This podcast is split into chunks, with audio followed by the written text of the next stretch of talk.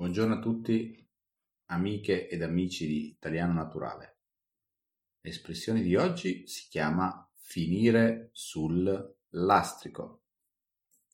Spieghiamo l'espressione. Finire vuol dire terminare, vuol dire portare appunto a termine qualcosa, portare a termine un lavoro, un progetto. Ho finito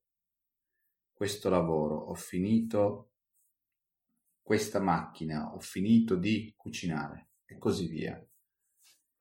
Il lastrico, inteso come l'insieme dell'elastro, cioè degli strati che coprono e pavimentano, cioè danno quella forma che conosciamo, diciamo liscia, al, alla strada, quindi una strada che ha diversi strati, il motivo per cui è liscia e quindi facilmente percorribile, si chiama lastrico, questo insieme di, eh, questo insieme di strati di lastre, appunto. Quindi finire sul lastrico, eh, grazie anche, diciamo, proprio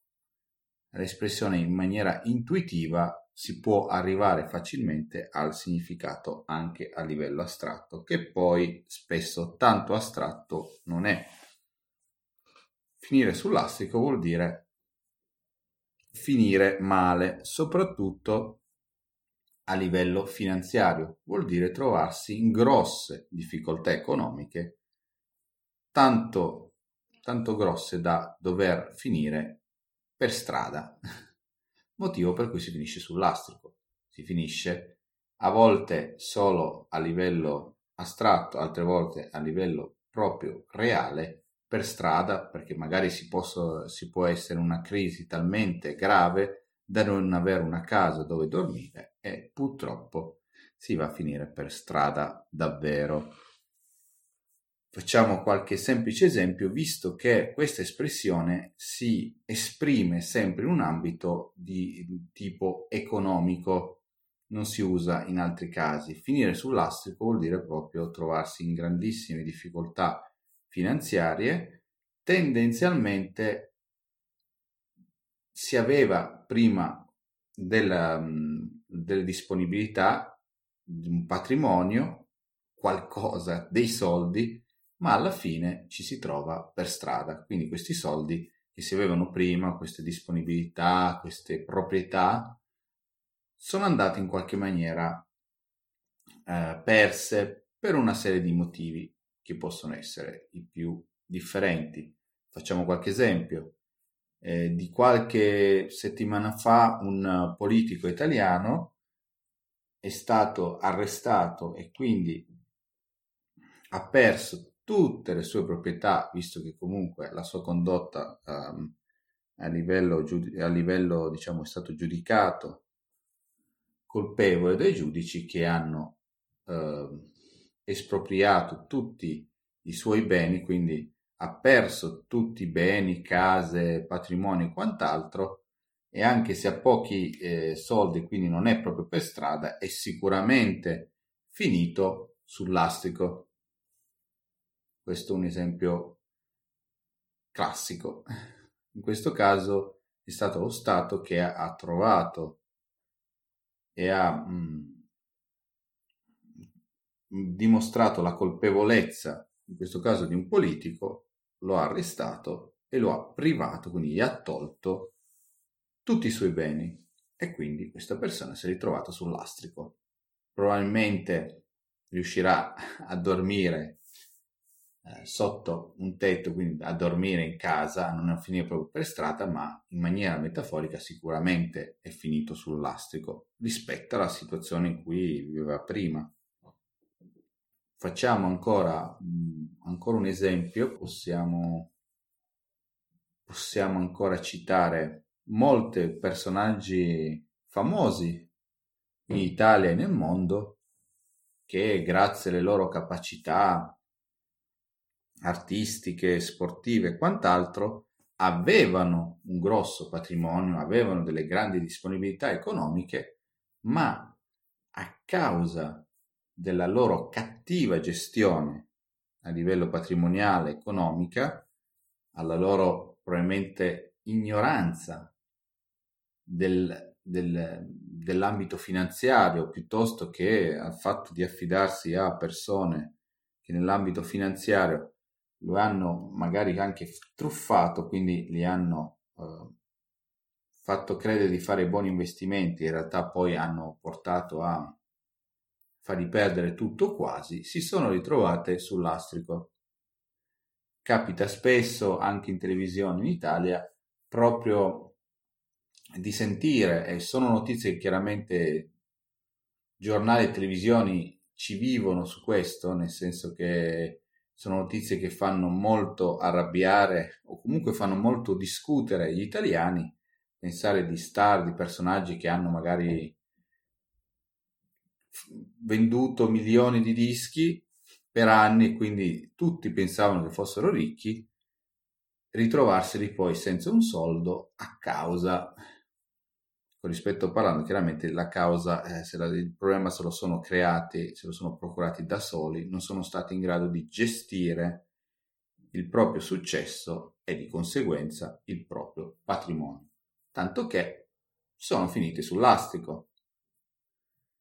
Chiaramente questo discorso vale sia per le persone diciamo ricche sia per le persone che magari avevano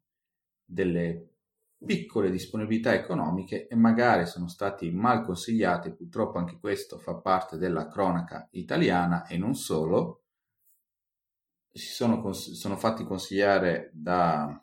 impiegati della banca a fare degli investimenti troppo pericolosi, a investire in azioni che poi puntualmente eh, di società che poi sono fallite e hanno provocato un grosso buco, un grosso, una grossa perdita a livello finanziario e di conseguenza una grossa perdita per chi aveva investito. E ancora una volta si è finiti sul lastrico. Questo vale anche per chi invece aveva magari vinto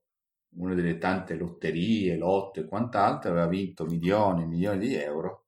ma di nuovo per l'incapacità di gestire questi soldi si è ritrovata comunque sull'astico. La gestione del denaro non è una cosa secondaria, non è una cosa facile per nessuno, non lo è per me, non lo è sicuramente neanche per voi, proprio per questo bisogna studiare. Vi stupisco con questa mia um, con questa mia affermazione, ma per tutte le cose studiare nel senso lato, quindi nel senso ampio della, dell'espressione, non vuol dire tornare ai banchi di scuola e tutti devono studiare economia, ma ragionare e informarsi sulle questioni, soprattutto perché nell'ambito finanziario affidarsi semplicemente a qualcuno senza sapere cosa stiamo facendo e studiare un po'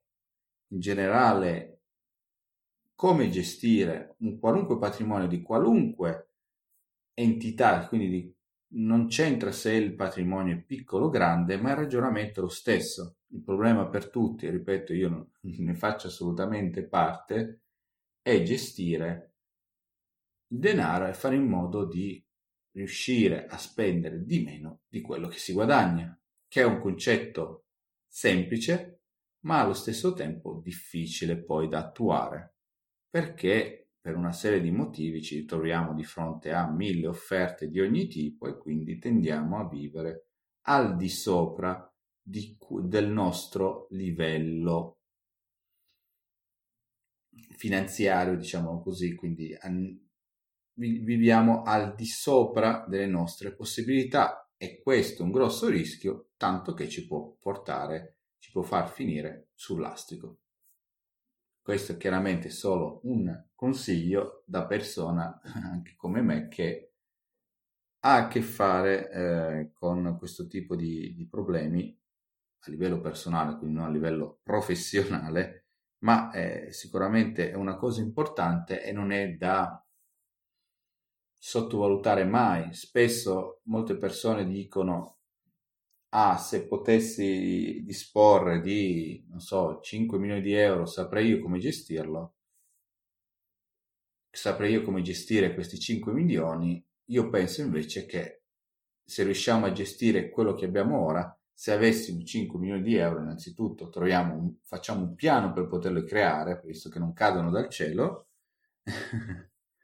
Ehm, è importante gestire qualunque cifra tut- e tutto ciò, che, tutto ciò di cui disponiamo al momento. Quindi in un futuro ci prepariamo ad accogliere questi 5 milioni di euro gestendo le disponibilità che abbiamo oggi. Diversamente, aspettare che cadano dal cielo, cosa poco probabile, ma anche con un colpo di fortuna dovessero mai arrivare, spesso noi non saremo pronti. Con questo vi saluto, vi auguro una buona giornata e in bocca al lupo. Con la vostra gestione del denaro speriamo di non finire mai sul lastrico. Ciao!